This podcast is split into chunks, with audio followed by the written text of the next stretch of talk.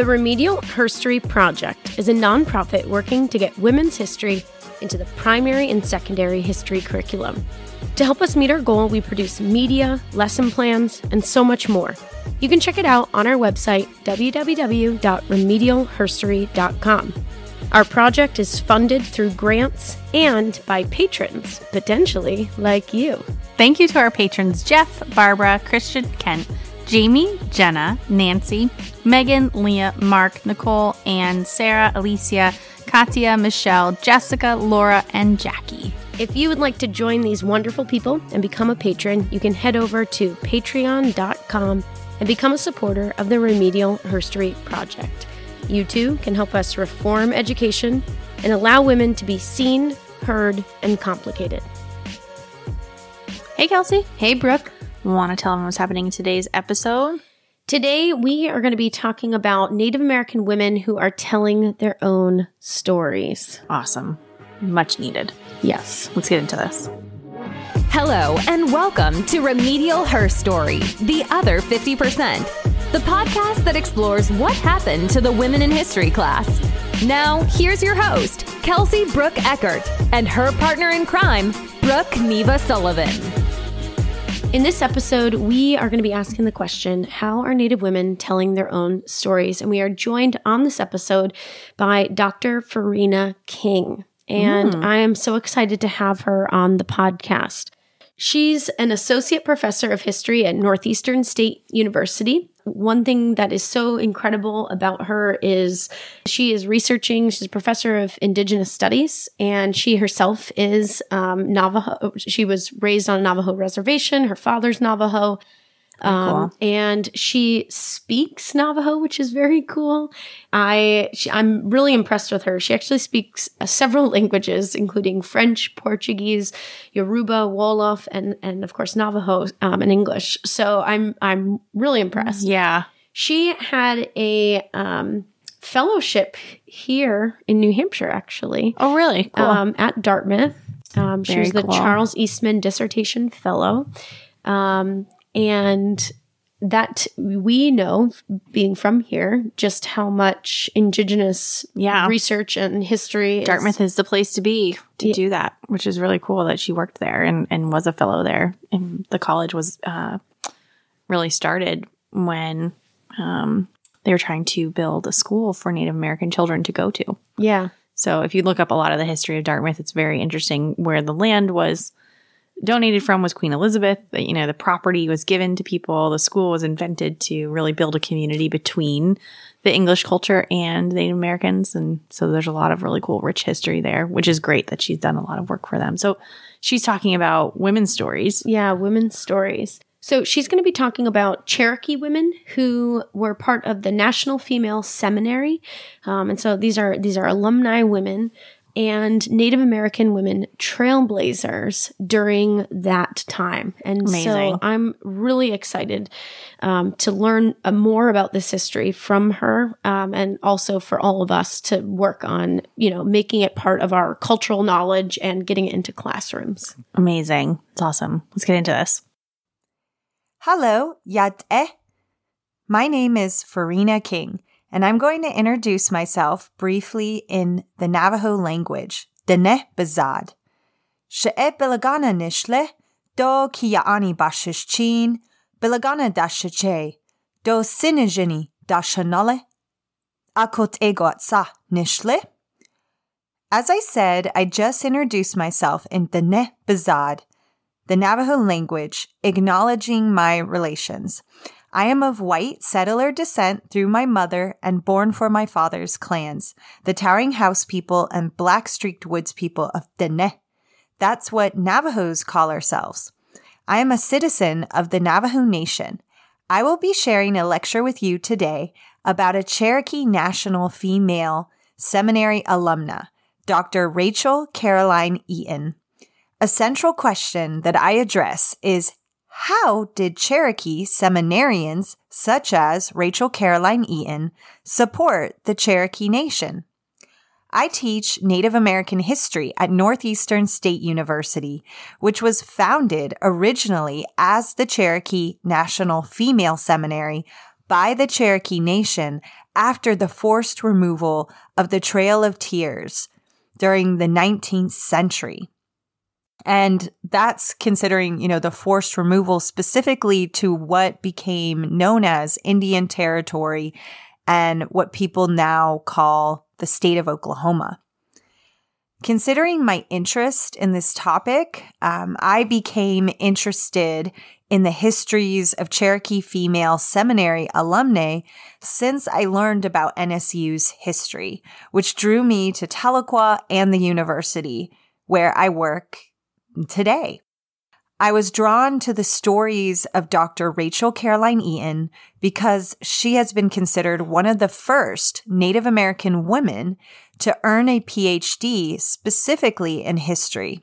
Callie, as her friends and associates called her, was one of about 200 Cherokee female seminary graduates and one of a couple thousands who attended the seminary between 1851 and 1909. Many of the female seminary graduates went on to become leaders and trailblazers in their communities and surrounding societies, which I will talk more about in the main lecture part. I felt a connection to Callie in particular as a Native American history female PhD and professor myself. I wanted to understand what she went through pursuing her studies and how she sought to uphold and emphasize Native American history. For her, that was specifically Cherokee history. So it really related to me because I became interested in history overall and in general because of my ancestral ties to Navajo history. I wanted to specifically learn more about my Dene family history. And I feel this connection with Callie because she also really became immersed in history and pursued it as a profession because she was trying to understand her tribal nation and her people and ancestors' history too. So, some brief, context is that I became dedicated to learning and sharing more about Callie's story and those of other Cherokee National female seminary alumnae, which um, helps, I think, everyone to better understand diverse Native American and women's history, as well as dynamics at the turn of the 20th century, right? That transition between the late 1800s and early 1900s.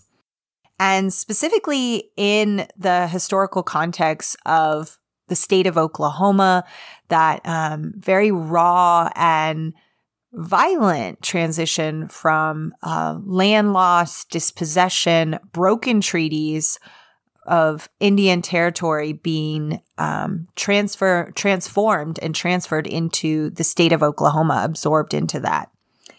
I will share a lecture about Dr. Callie Eaton in hope that this can support a broader curriculum and general education about Native American history and especially Native women's history. This lecture is based on my chapter of the edited volume, this Land is Her Land, Gendered Activism in Oklahoma from the 1870s to the 2010s that is now available through the University of Oklahoma Press. So I definitely want to um, thank, you know, being invited to share this lecture and show gratitude to the editors, Patty Loughlin and Sarah Janda, who involved me in the edited volume. And that got me into this history and sparked that desire to learn more as I as I pursued to understand even more about these seminarians and and the history that surrounds me at, at the institution where I work and and live really live and breathe these days at NSU. So, on to my main lecture that, again, I strongly recommend. Please go get the book, This Land is Her Land. Check out the chapter. I really draw from that. Um, and that can help you see more of the citations and different resources there. But on to the main lecture. My main lecture is titled based off of the chapter Loyal Country Woman, Rachel Caroline Eaton, alumna of the Cherokee National Female Seminary. And I start with a brief story about Callie. Um, in 1910, it was one of the driest years in recorded history in the newly founded state or formed state rather of Oklahoma. That summer, Callie Eaton traveled with Nellie Ross throughout Cherokee country or that part of Indian territory and specifically um, the Cherokee Nation that had been absorbed as the northeastern part of the state of Oklahoma. Callie and Nellie were visiting historic sites, gathering information and artifacts is, you know, what they called it for this Sequoyah Historical Society that Callie organized around 1908 in her hometown of Claremore to better understand history of Indian territory and especially tribal nations such as um, her own nation, Cherokee Nation. Callie was working on a graduate degree in history at the University of Chicago at the time. Her academic track and pursuits would take her throughout the United States, but she constantly would sustain ties with home, returning to that those Cherokee homelands. The stories and histories of Cherokee land and peoples would keep reeling her in and returning her home. Even though the US government and different affiliates, because I like to emphasize it's not only the US government, but complicit societies and um, settlers who fuel these dynamics, um, even though the US government and these affiliates renounced the recognition of the Cherokee Nation and sought to disintegrate its sovereignty through policies such as allotment. So it's remarkable that Callie is so committed to Cherokee nationhood and its narrative while there are all these attacks on Cherokee sovereignty and efforts to destroy it. The local newspapers in Oklahoma described Callie and Nellie as, quote, Cherokees and intellectual ladies who wish to perpetuate the history, traditions, and memories of the once great nation of Cherokees, who were a numerous and great people long before Columbus set foot on the Western continent. And that's the end of the quote. Another newspaper called the these um, Cherokees, the first great nation with which Callie associated herself, right? She was very proud of being Cherokee and identified as a Cherokee national. And as a Cherokee intellectual lady, as they also called her, Callie applied her skills with fe- fellow Cherokee women like Nellie to study and tell the history um, and in that way, as I was saying, it was sustaining and continuing Cherokee nationalism and even peoplehood. Although she still had to navigate and balance her own American citizenship, uh, you know, as a U.S. citizen. Callie's life and work exemplify how some Cherokees navigated those plural identities and loyalties, specifically to two nations, namely the Cherokee Nation and the United States. As the first Cherokee woman to earn a doctoral degree, as she is remembered, Callie connected with and stood alongside fellow trailblazers and strong women that were part of the Cherokee National Female Seminary Network. So I really think of it as a network and I call them loyal country women. And I drew that term from a, a, letter, a historic letter from Dr. Isabel Cobb, who was known as Belle by her friends. And she was another seminary alumna that became one of the first female physicians in Indian Territory, also a Cherokee citizen. And I found her signing her name with that um, title, eh, specifically in a letter dated 1892 to the Cherokee principal chief at the time, Colonel Johnson Harris, and Belle inserted before her signature that phrase, your loyal countrywoman. And that's how she was referring to herself as loyal to the Cherokee Nation and expressing her desire to serve the Cherokee Nation.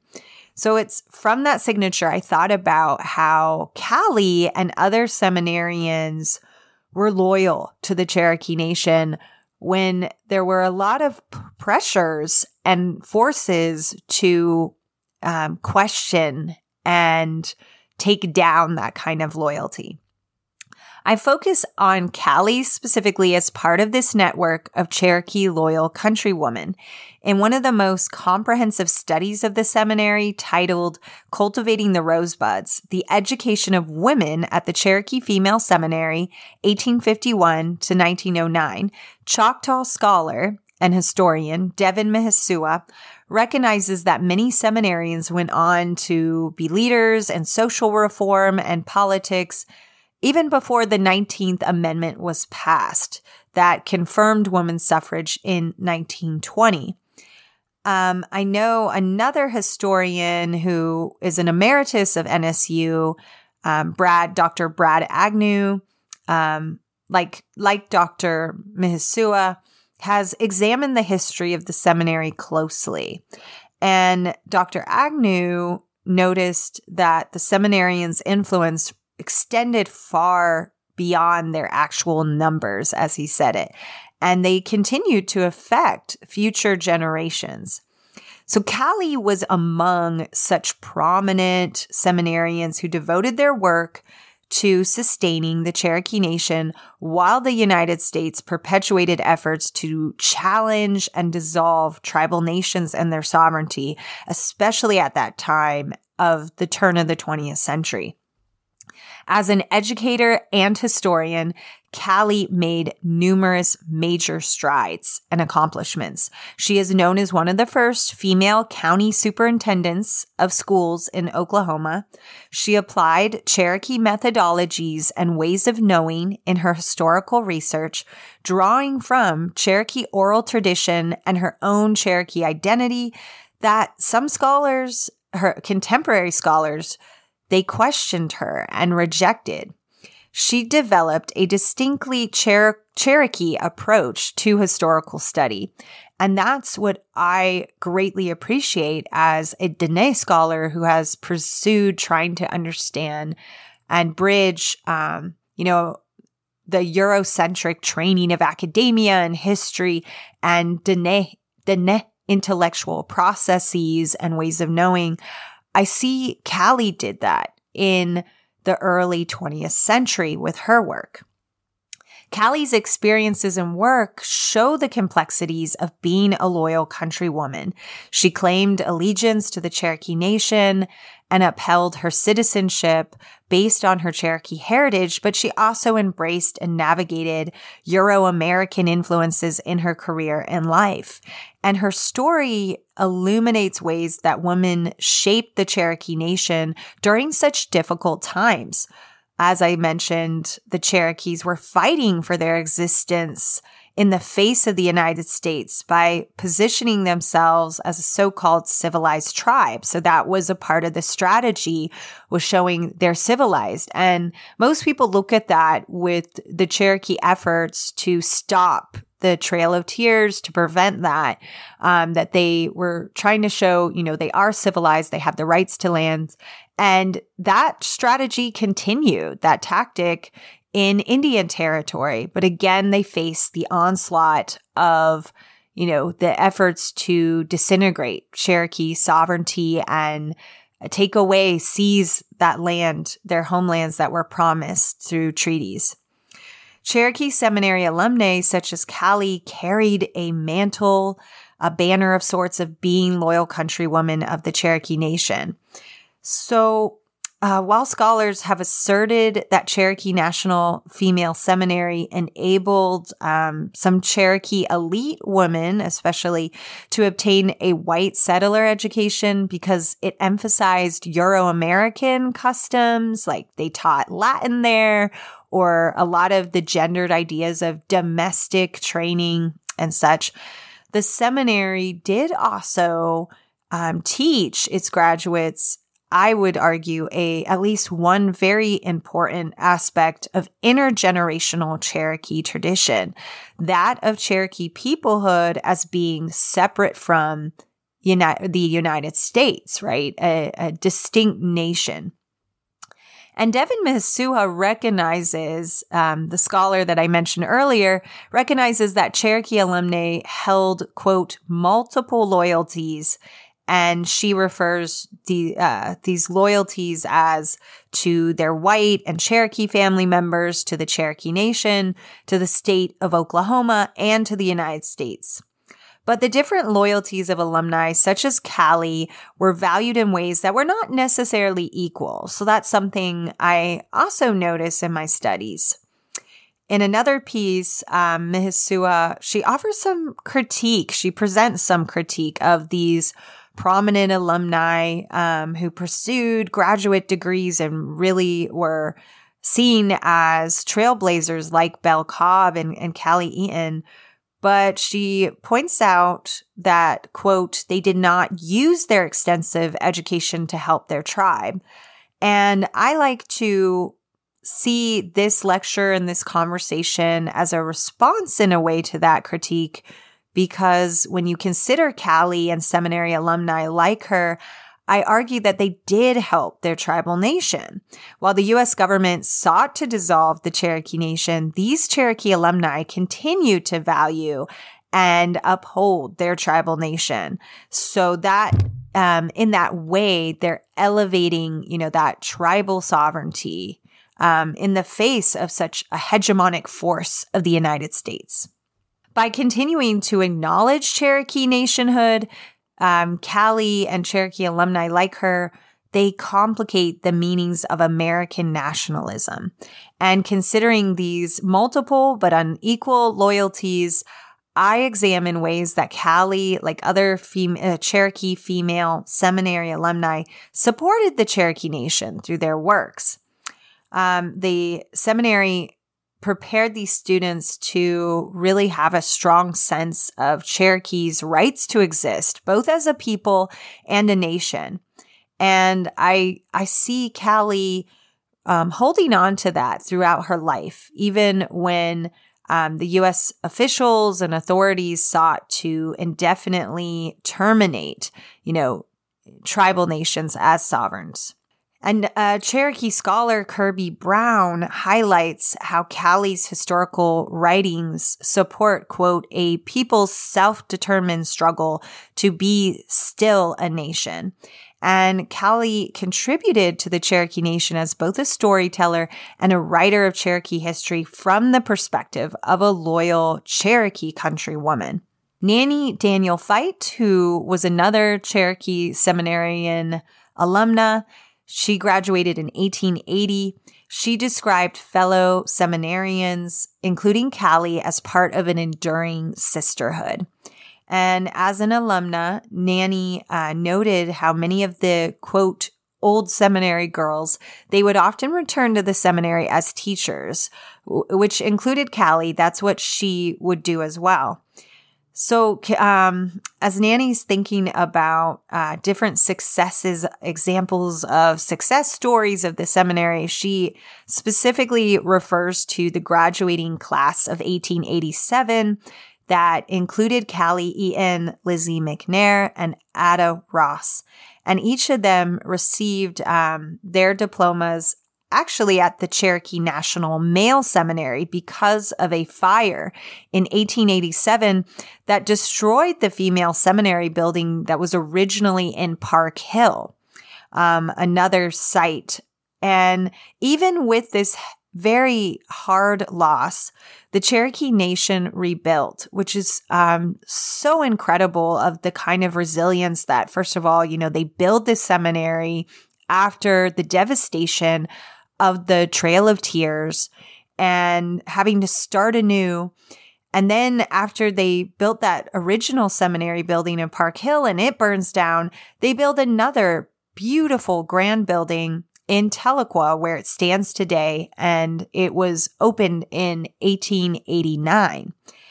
So Callie returns nearly 10 years later after graduating to work as the first assistant principal with um, the same principal and respected educator that was there when she was there, Anne Florence Wilson. And many Cherokee seminarians acknowledged Wilson, her influence on them, and they called her a worthy helmsman of the seminary. She was there between 1875 and 1901.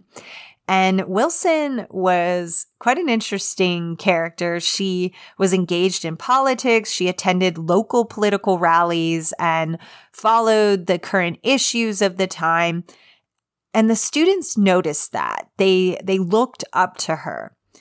And the Cherokee National Council were so impressed by her that they wanted to honor her with a resolution appointing her as the principal of the female seminary for life sadly, you know, the US federal government's in governmental in, officials, they intervened and blocked that resolution in 1901, which led to Wilson's resignation. And in that way, she, Wilson was showing allegiance to the Cherokee Nation, you know, while there are these tensions happening between uh, U.S. federal um, encroachment on, on Cherokee Nation uh, abilities to self govern, even the, the school that they started. After graduating from the female seminary during Wilson's time there, Callie started her career as a teacher and educator, and she returned to work for a couple years at the seminary from 1896 until 1897. And Nanny, who I was quoting, really respected these women. She called them ladies who were selected on account of their ability as teachers and their personal characters. So it's again another um, emphasis on the point that Callie was a part of a network of educated women who intentionally were trying to shape their communities and bolster the Cherokee Nation through their work, through their um, dedication. And it is um, this dedication to family, community, and the Cherokee Nation. That is the definition of what I mean by these loyal countrywomen and how I'm using Callie Eaton and her story as an example of that um, Ch- Cherokee women and seminarians such as Callie, they also changed tradition of Cherokees by becoming some of the first Cherokee and Native American women to pursue and excel and even enter certain professions that were predominantly, um, you know, taken by by man by men and males. Callie's identity as an alumna of the Cherokee National Female Seminary and as an academic historian also enabled her to, as I said earlier, you know, further those connections with her Cherokee heritage and understand it. I looked at another letter from um, Dr. Belle Cobb's collection that was dated 1892, and it was signed by Kate O'Donnell, who was another um, seminarian in, of that network, uh, alumna. And um, she was also a, a, friend of Belle Cobb and, and at that time was at Drury, Drury College in Springfield, Missouri. And in the letter, Kate um, was calling Belle my dear friend, and she mentions Callie Eaton as a common acquaintance. And um, she points out that Callie was at Drury, Drury College, that same college at the time, and Callie had no intention of returning next year as she feels she must get to work. So Callie eventually graduates with a bachelor's degree from Drury College in 1895. And even though this reference to Callie in the letter seems really little or minor, it does emphasize a key point here that seminary alumni were in contact with each other. They stayed in touch um, about their lives and personal personal developments. And I think they really helped support each other in those life tracks and pursuits that they had. Maggie Culver Fry is another uh, writer who knew of Callie from the stories of her mother, Um, her mother was a former student at the seminary while Callie was a teacher there in the 1890s. And uh, Fry called uh, Miss Callie, as she was known, she said was forthright in her approach, and she had a quiet sense of humor. In addition to her personal attributes, she had impeccable manners. To understand a little more about how Callie was like, uh, Rosalie Mills, I looked at how um, this individual had interviewed Callie for a Claremore news article featuring her as the Rogers County school superintendent. And um, Mills, who was writing about her and got to interview her, said she appreciated Callie more because of her sweet, unassuming, modest manner. Callie impressed and taught others with her example of humility. Um, in 1910, she identified herself as a teacher, and then it was interesting to notice that in 1930, she then referred to herself as an author and independent who was, quote, working on um, own account. In 1936, only a couple years before Callie passed away, she was inducted into the Oklahoma Hall of Fame, where she was celebrated as a pioneer and the daughter of a Cherokee Indian. In 1938, um, a Choctaw intellectual and historian, Moral, Muriel H. Wright, was honoring Callie's life, and she wrote a tribute to her as a fellow Native American woman historian. And this is what she said is, quote, um, reticent in disposition and positive in her decisions, she, referring to Callie, was one of the outstanding personalities reared under the regime and the old Cherokee Nation as an Indian republic. So, to a wide reading public in the Chronicles of Oklahoma, and that's where Wright wrote this tribute to Callie, um, Wright identifies and and honors Callie as a Cherokee national nationalist. So she even, you know, points that out that that was something very remarkable about her. While Callie had witnessed, she lived through the efforts to detribalize and break apart Cherokee nationhood in the wake of assimilationist policies, allotment, Oklahoma statehood. Callie um, through that all, perpetuated and continued a sense and spirit of Cherokees as a nation through her historical work as a writer and also an educator. And a little background about Callie is that she originally came from the region of Indian Territory near Claremont, Claremore Mound. And Callie would spend her early years in that Cherokee country. Um, it is important, though, to understand that that land was ancestral homelands of Osage peoples before Cherokees were pushed there from, you know, the seizure and dispossession of their homelands and violence in the southeast of, you know, what became the United States there. And Callie would pick up on these historical dynamics that, you know, were really complicated, but so important. And it shaped her scholarship and her work. So, one of her um, studies was an article she published called The Legend of the Battle of Claremore Mound, Oklahoma. And that came out in 1930 it focuses on, quote, the Battle of Strawberry Moon or the Claremore Mound Massacre of 1817, during which uh, Cherokees had attacked and they had massacred Osage families in the village of Pasuga, which lay at the bottom of the, the mound, the Claremore, what's now called Claremore Mound. And Callie's historical narrative shows how her interests in Native American history began with exploring the land um, around where she grew up, you know, what she considered home. And at, in her youth, she was familiarizing herself with um, the stories embedded in the land and what she would would call this this tragic encounter and the destruction of the village of the mound and that you know opened her up to questions and seeking to understand the past um, it said in a quote, her childhood was spent under the shadow of the historic hill glossy grass slopes and rock rimmed summit.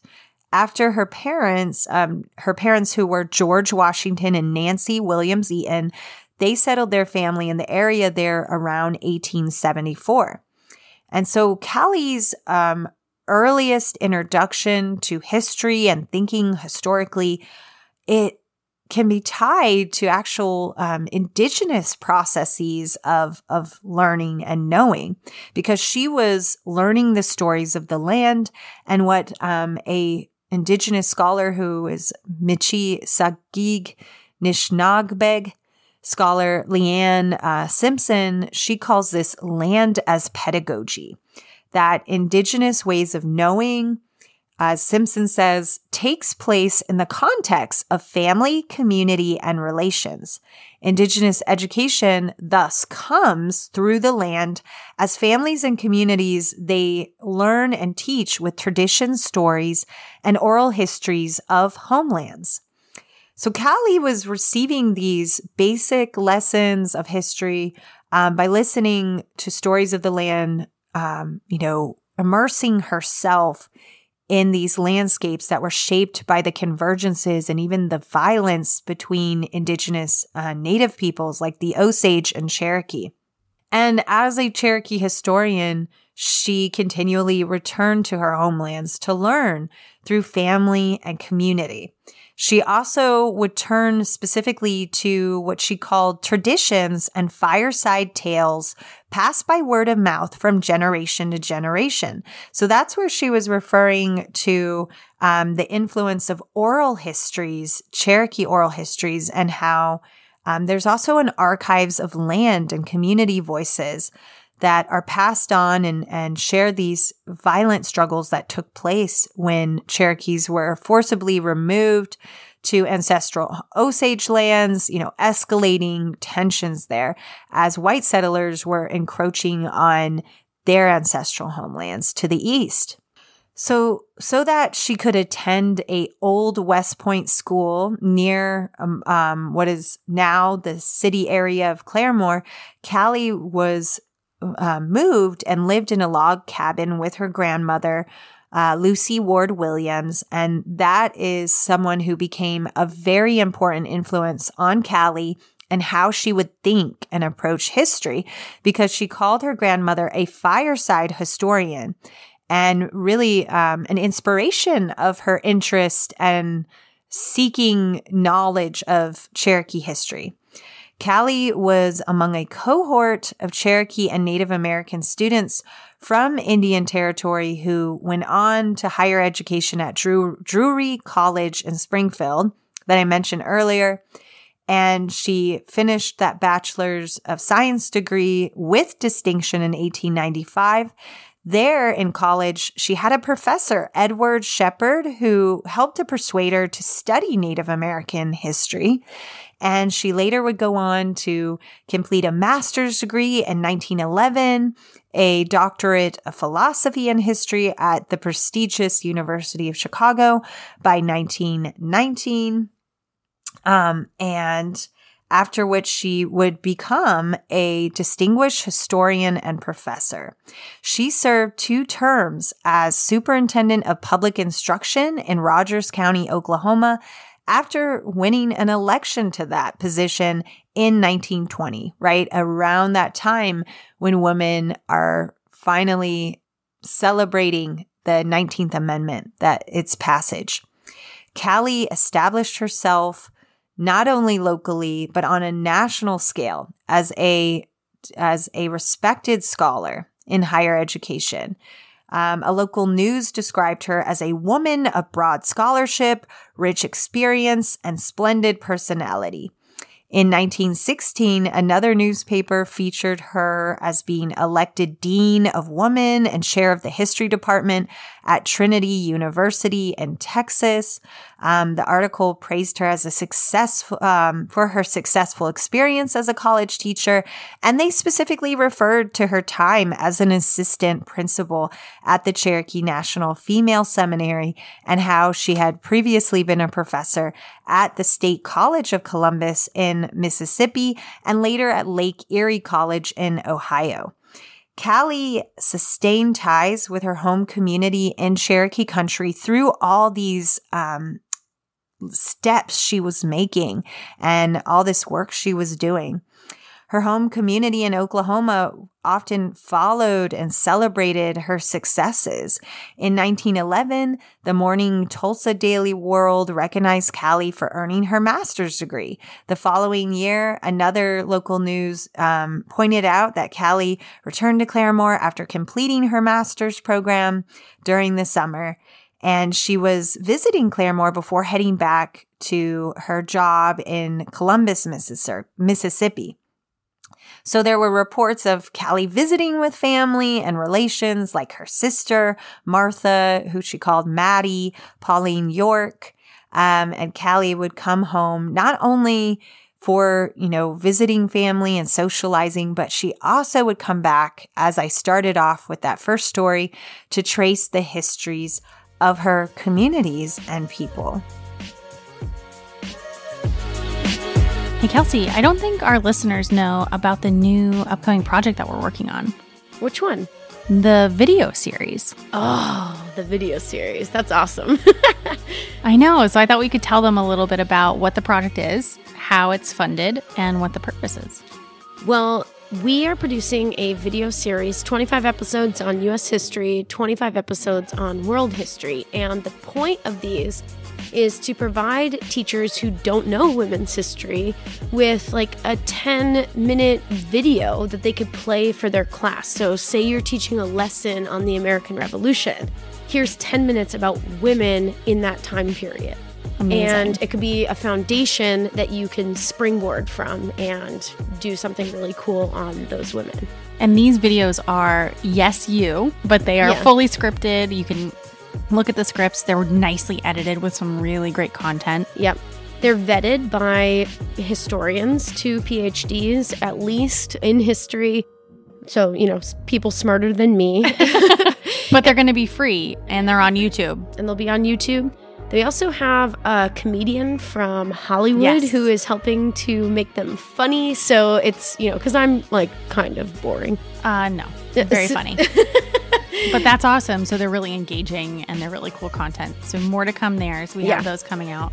And those are funded through grants? Through grants through our patrons. Okay. Um, so their, you know, contributions to us through Patreon are supporting that project. And then we also have a lot of people that have been donating through Instagram, Facebook. We have a Venmo account. You can find us there. That's awesome. Um, and they're making those contributions. So yeah, it's an amazing thing. And if this is something that you're like, yes, that's what teachers need, any every penny helps because it is a really expensive project. So it yeah, totally. And we had a match donor for a while there too, yeah. which is really cool. So definitely if you're People interested in those, yeah, feel free to donate. You can donate right on our website, Instagram, and Venmo. Yeah, which is awesome.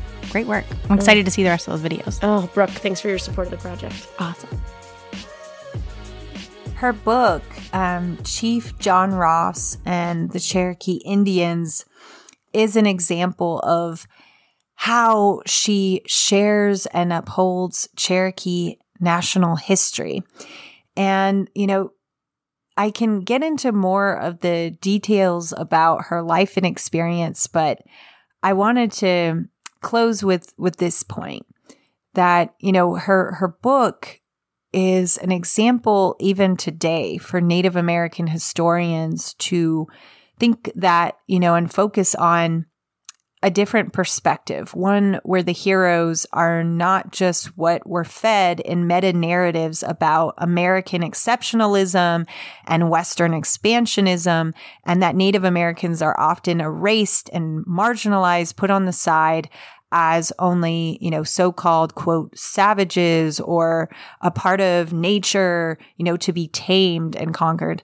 But um Eaton Callie a part of her work was showing just the incredible ingenuity, um, innovation, and perseverance of Cherokees that she was applying um, Cherokee oral histories and traditions to do that was a ground laying work and groundbreaking. I mean, with preparing a way for other scholars, especially Native American scholars, to penetrate and intervene, you know, um, those grand sweeping narratives that leave out and make Native peoples invisible. And she puts them front and center. Now, she, no one's perfect, right? I think I it's important to be careful not to um, idolize people, but to recognize that there were really fraught and complicated dynamics, including uh, the fact that Cherokees were a part of tribal nations that called themselves the five civilized tribes, and they did that seeking to differentiate themselves from other indigenous peoples who they saw as less evolved than them, less civilized. And so there was a con- constructs of hierarchies and racial constructs, racialization that happened in stratification, and that um, the five tribes also adopted Euro American forms of slavery, and enslaved peoples were um, on the Trail of Tears as well. But before um, Callie passed away, she was working on a final manuscript, a history of Cherokees. And John Rea, who is a historian that was able to look at that, he saw that she she touched upon such very complicated histories and issues of Cherokees, even thinking about um, the freed peoples, the the peoples who were formerly enslaved by Cherokees and what were their rights, you know, the questions coming up there that Callie also, you know, witnessed and lived through in, in her lifetime. And unfortunately, the University of Oklahoma Press, where the manuscript was submitted before she passed away while she was struggling and, and facing breast cancer that took her life, um, they did not accept her manuscript and they rejected it. Reviewers called it too pro Cherokee or they doubted her qualifications, um, comparing her to male historians, um, saying she wasn't, you know, as qualified. Um, and sadly, again, her manuscript remains unpublished, but the descendants of her nephew, who she was very close to, uh, Grady York, they are continuing to seek to have her manuscript published. And it's really exciting that in history, you know, it lives on the importance of it, why these stories matter is um, seeing and understanding how women like like Callie Eaton they were carrying on a tradition of the importance of um, Cherokee women, and I think the significance of of recognizing women and their roles in history and the unexpected but important ways that they contribute and shape society. And the stories we tell and what we remember the public memory about the past, it matters. There are struggles over, you know, how we talk about, how we think about history, even into the present. And Callie entered those conversations when, you know, there wasn't always a seat at the table for her. She would make it. You know, she really pushed boundaries. And a number of seminarians did that because uh, women's education was valued by the Cherokee Nation. They were um, are a matrilineal people who honor matriarchs, and that is a tradition that has carried through time. And now living in Cherokee Nation, I, I certainly sense that too. And it, it's been an honor to be able to connect with descendants of seminarians. One of Callie Eaton's great great nieces is Patricia Dawson, who is a Cherokee PhD candidate working on pursuing her degree uh, in higher education in history. And Callie, you know, her ancestor was an inspiration to her. So she remains to be an inspiration not only, you know, for other historians and individuals, but even her own family, which is so beautiful as well. So I hope this conversation and lecture encourages you to continue to learn about um, such incredible figures and history. It's really scratching the surface, and I'm excited learning about other uh, Cherokee um, sisters, you know, part of that seminarian network. And the kind of contributions, the kind of lives they lived, and what we can learn from it. Thank you for listening. I hope you check out um, the chapter. I've also done some short videos with the Museum of Native American History based in Bentonville, Arkansas, about Native American woman trailblazers. So I have a short video um, the, about Callie Eaton on on that website that is open to people as well. Thank you, Wado. I hope you all take care. Well, thank you so much. This is such an exciting topic. I feel like obliged to tell you that I'm on Pemigewasset territory right now, um, and and it's um, I actually live right on the Pemi River. Um, but the the I, you know, there were people here before, and the history's older, and so some of it is lesser known to us here in New England. But thank you so much for sharing this story and this history and this lens. I think it's more importantly, it's like a lens of looking at it um, with our listeners. Mm-hmm. Yes, thank you for inviting me to this conversation and for all the work that you all do to rectify and get us on track with a lot of these histories. Well, I think one thing that struck me as I was listening to you is just how topics like this that are contrary to the European progressive narrative across the continent um, are sometimes hard to figure out how to how to put them into like a survey US history course or something like that. And I'm just curious if you had a teacher who goes, "Yeah, that was really cool and interesting, but I'm not really sure, you know, if I'll use it." Like where what would you say to them and what advice would you give them to empower them to put this in? Well, I have to admit that I've thought a lot about this question of themes of applied history, what people say there, mm-hmm. um, K through 12 curriculum. I'm a mother of three children um, from second grade to sixth grade now. And so I'm thinking about it all the time because I'm comparing what I was fed in the school system as a child, that I was latching on to Disney's Pocahontas and a lot of these ideas and stories and so here are some very complicated stories of individuals. And through those individuals, like you said, we get a lens, we have a window into the past that really disrupts a lot of the meta narratives and what's considered dominant and mainstream histories that people imbibe, they absorb as a part of their consciousness. And so I think I, I start off by telling people one is stories are a great way to enter a conversation. It's one that's disarming, you know, because I think if you go in and say everything you've been told, everything you believed is a lie, that can really shake people and the defenses go up and it closes the opportunity of exchange and learning because with stories it's really a moment of sharing.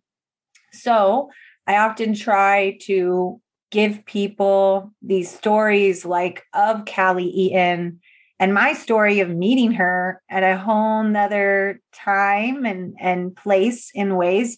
But it really is interesting that here's a woman who in many ways was living at a whole different setting, at a whole different context mm-hmm. than me. But I was crossing, you know, the same spaces and navigating the same spaces she was and finding we have more in common. Mm. And then it was opening my mind to different ways of looking at the past and and the world that I'm immersed in today, um, making sense of finally being able to see things that are right in front of me. So I would say learning how to tell the stories and emphasize those and to let people know that you don't have to overwhelm people with everything at first. It takes step by step. So I think some people hesitate entirely, especially teachers. I mean, I've talked to some teachers recently who told me um, they're still showing Disney Pocahontas in um, a Native American culture class that my son is in, even. And, you know, talking about women's history and Native American women, if you ask people, this is what I often begin with too, is just kind of helping us to enter the same conversation, enter the same room, and pause for a moment and to learn how to listen. How can we just take a pause, take a breath, mm. and um, go step by step with unpacking and even sometimes having to dismantle some very rigid ideas like public memory or aspects or just even unerase like there has been erasure and silencing of a lot of these complicated and messy histories because they are messy. They can be tragic. They can be violent. They can be dark. And especially with children with our youth right? You want to inspire them. You want them to be proud of the communities that they're in and have all that. So people get hesitant saying, Oh, I don't want to bring this up because it's controversial. It will disrupt everything and and shake or shatter what the students are. And with my son's experience that I was getting at, when a teacher showed Pocahontas Disney, my son being my son, you know, I'm a Native American female scholar.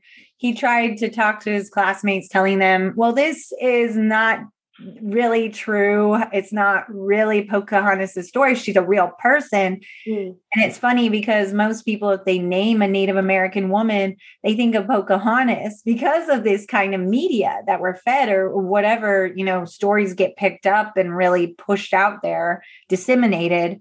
But the teacher told him, be quiet, you know, this isn't the place. She kind of silenced him essentially. And he shared that experience with me later. And I called the teacher and we had a very heart to heart conversation, which your question, I feel like prompted here to share. Is she shared how, well, I just was worried. I didn't want to get into that, um, into because she's aware that there was sex trafficking. I mean, there was essentially rape involved in Pocahontas' story, some very dark themes. And she was concerned the students aren't ready for that. And she kind of brought that up.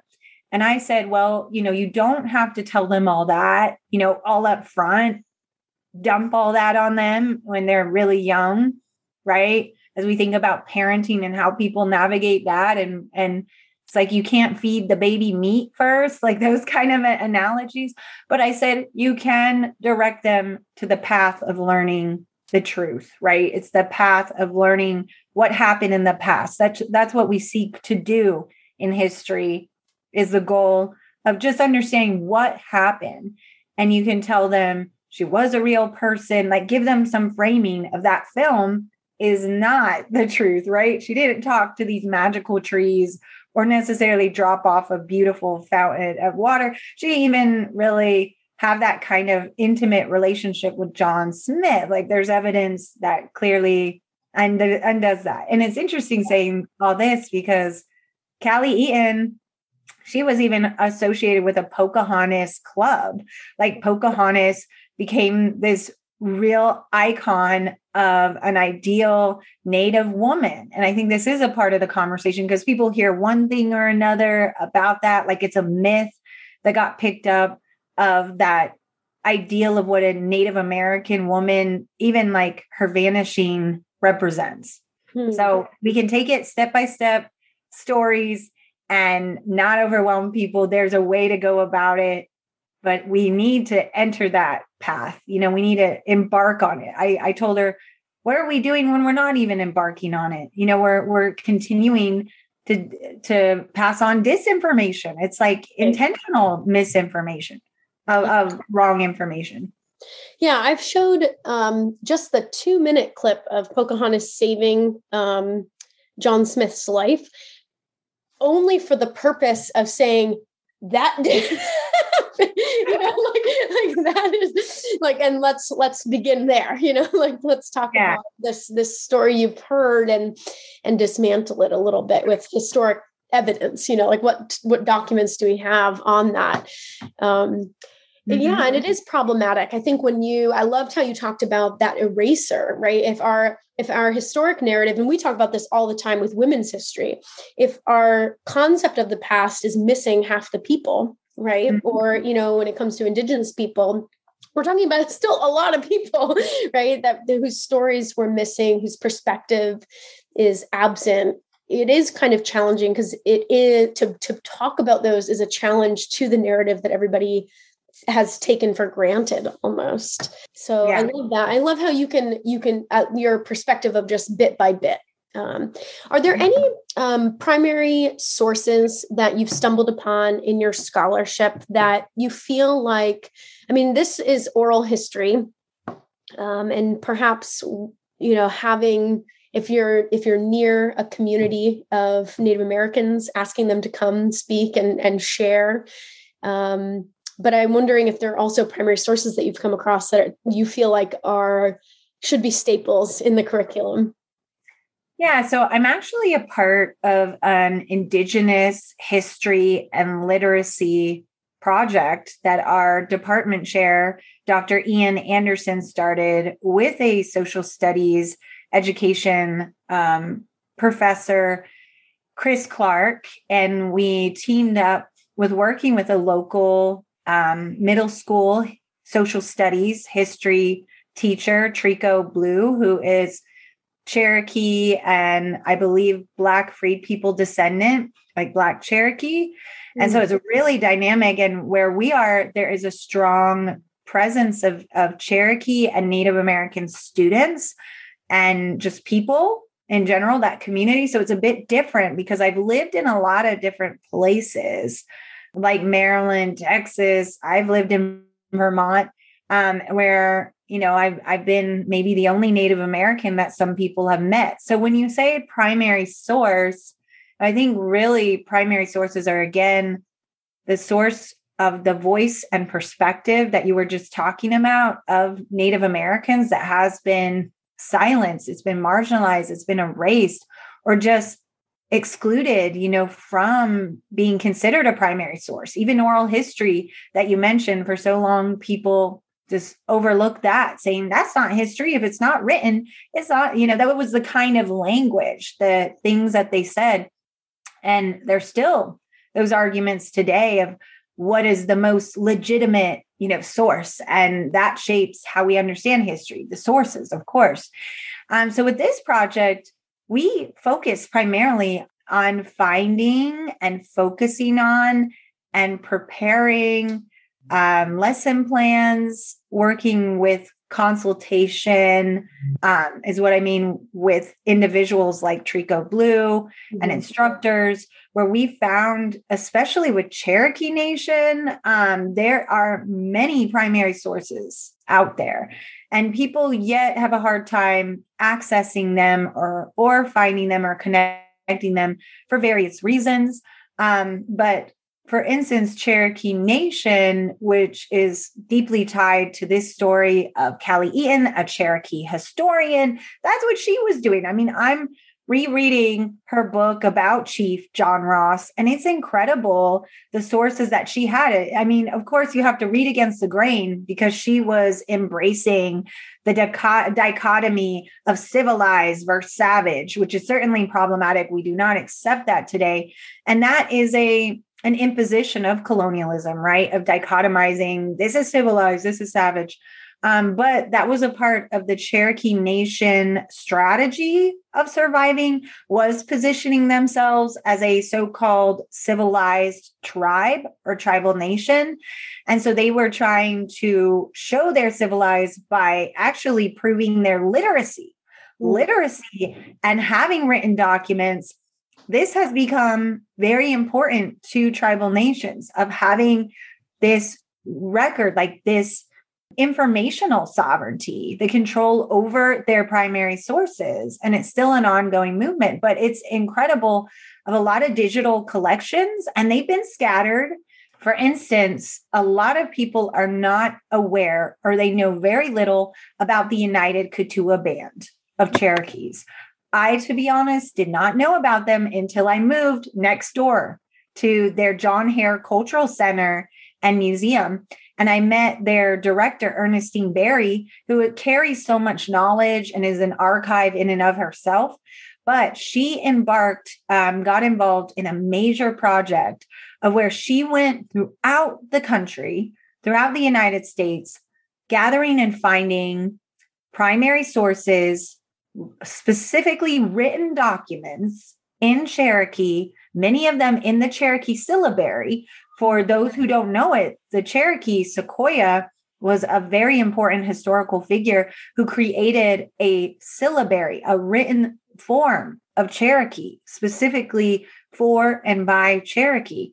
And so there are documents dating back especially to the 19th century in syllabary and they've got they found their ways somehow in archives like the Beinecke Library, Yale, um, Newberry in Chicago, and all these different places. And so Ernestine Berry went on a journey to find all these different primary sources get copies of them and she she had a recent exhibit up which still i believe is up since covid-19 hit um, soon after the exhibit went up featuring all um, cherokee primary sources related to the united Keetoowah band and they are have a very different story. Um, her ancestors came to um, were removed before the Trail of Tears and the Indian Removal Act of 1830 because there was already violence, there was already heavy pressure, and some Cherokees, some groups decided they wanted to leave even before the um, Indian Removal Act of 1830 and, and all that Chief John Ross, that Callie Eaton writes about and focuses about. So there are primary sources out there, and Ernestine has been working with Cherokee fluent and language speakers, elders especially, to translate them. A number of Cherokee sources written in the Cherokee language for the first time. And there's some other really exciting work out there, and they're being digitized for the first time and accessible at fingertips. And so I know um, there is oh, these archives now going online. ProQuest has these different, um, the archival vault, these different kind of programs where I've been able to get on and access Navajo Tribal Council minutes here in Tahlequah while I live in Cherokee Nation when I'm wanting to learn and research the Navajo Tribal Council meetings from the 1950s. I was able to have access to that through internet and this.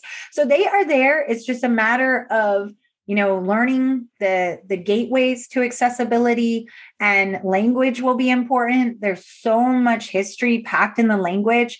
So i think in american history we often say oh it's all english english only and this heavy emphasis on english when there is so much we are missing from uh, language and those connections there. But there are written sources and if you want to follow us at northeastern state university we are still in this project that's exactly what we're trying to do is how to share primary indigenous primary sources primary sources from indigenous peoples and be able to show exemplify how to apply those in k through 12 especially middle school and high school level curriculum you are speaking my language. This is so awesome. I mean, literally, but the whole a whole project is just so incredible. I am so grateful to you for well, first of all, it sounds like we are cut from the same cloth, trying to figure out how to support educators in telling these these stories. And I just think it's amazing that you have you have undergone that with with your department and and local colleagues. So that's amazing. Thank you so much. I am so grateful to you. Is there anything else that you want to share with our listeners before we depart? Yeah i think it's all a matter of learning translation you know just kind of thinking about language and here of history right? Is even when we look at these primary sources they come from a very particular context a time a whole different world, even like layered worlds, not mm-hmm. just, you know, two worlds or whatever. There's just so much going on. And so, as historians and teachers, we really are playing this role of interpreters and translators in many ways because mm-hmm.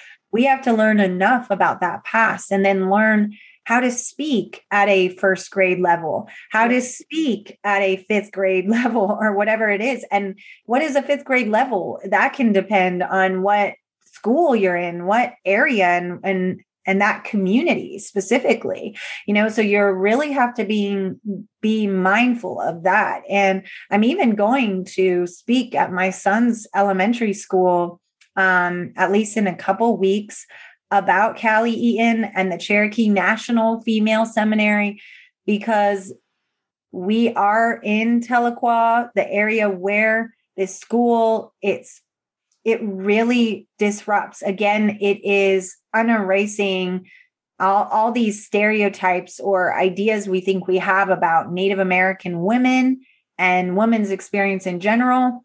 Most people are just blown away by learning that the Cherokee Nation, after the devastation of forced removal, they the tragedy of that, all the loss, they rebuild in in Indian territory. And what do they prioritize? One of the first things they do when they are rebuilding and, and the resiliency, you know, that they they are pushing on and living is they build a school for not only men but women and that they value that. And that's a part of their matrilineal and matriarchal values in their society.